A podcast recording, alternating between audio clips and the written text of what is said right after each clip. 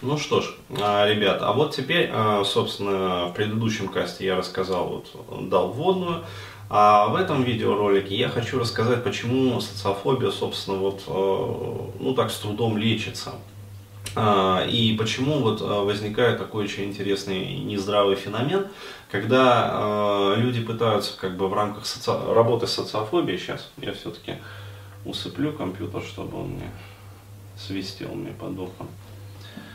А, вот, а, то есть люди пытаются в рамках а, вот, работы с социофобией работать со своими страхами, ну то есть с общим уровнем там, тревожности, снижать его как-то, вот, и пытаются как бы достичь через это результатов. Но у многих как бы не получается разобраться с этим. Вот, и я как раз вот работая с социофобами, обнаружил такой очень интересный момент, что там за счет вот этого вот как сказать, обилие как бы вот этого вот э, страха и тревоги э, именно в структуре эмоционального интеллекта, э, там происходит э, такой очень интересный момент, происходит изменение иерархии ценностей у человека. То есть человек, вот как бы клиент, там просто самостоятельный там проработчик, он думает, что социофобия это просто страхи, то есть уберу страхи как бы и все и мне полегчает, и я сразу начну хотеть общаться. Не тут-то было. Он работает со страхами, но желание и как бы работает вроде как успешно, но желание общаться у него не появляется. И э, через какое-то время человек вроде бы и все страхи проработал. Это, кстати, очень перекликается вот с той ситуацией, когда а, например, многие пикаперы, там, скажем, или постпикаперы, а, пытаются работать со страхом женщин. То есть на самом деле это просто частный, а, но очень ярко выраженный, как бы, и вот э, бросающийся в глаза случай социофобии. То есть э, есть как бы общая проблема социофобии, то есть боязни коммуникации ну вот, и общения. А есть как бы более частный способ, то есть боязнь, например, общения с противоположным полом.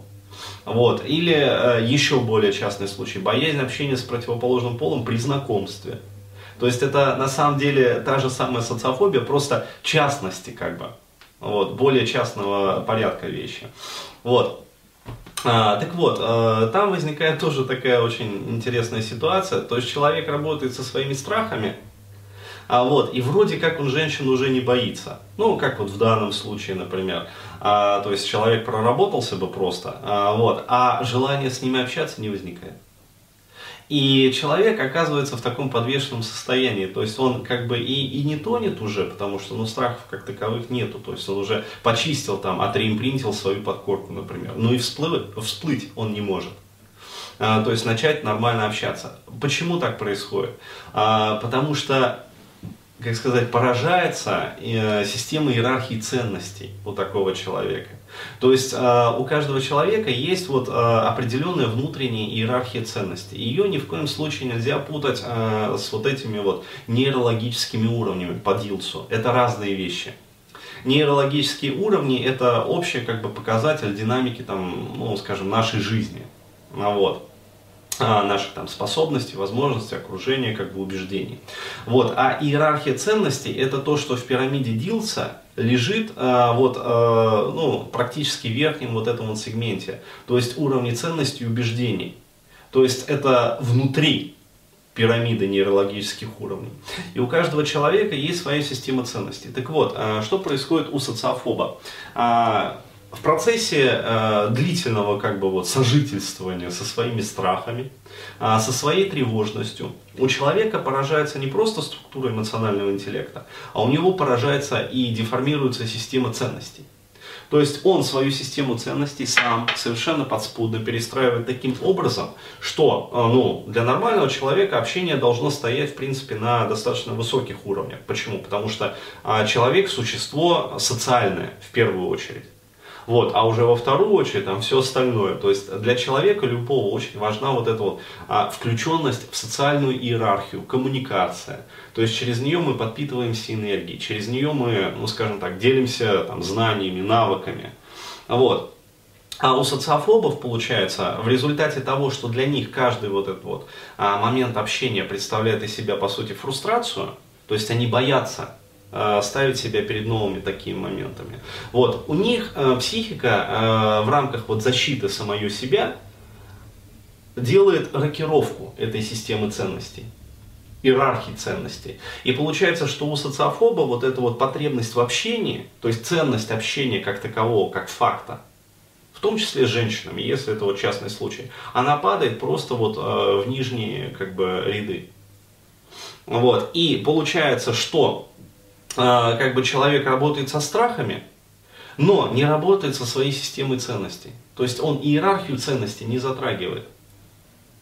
И в какой-то момент он сталкивается с таким интересным действительно феноменом, когда э, дальше, э, то есть проработка заходит просто в тупик.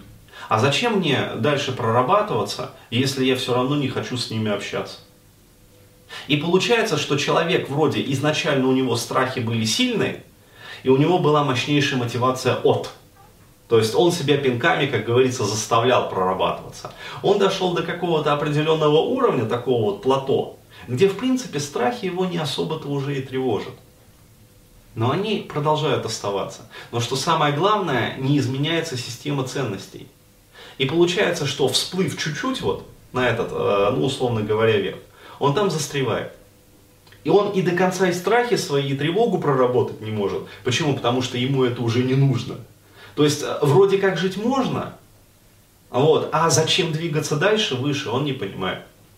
Вот. И, как сказать, и не знает, как выйти из этого подвешенного состояния, потому что ему не приходит в голову о том, а, что надо, оказывается, править вот а, свою систему там, глубинных убеждений, то есть иерархию, по сути.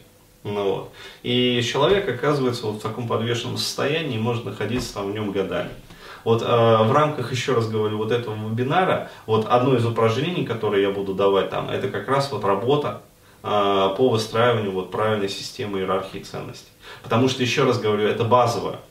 То есть, если вы, а, если у вас нету а, на уровне вот а, импульса телесного, на уровне там сознания, на уровне эмоций, потребности общаться, вот вы себя хоть как заставляете общаться, там, прорабатываться, это не будет для вас ценным.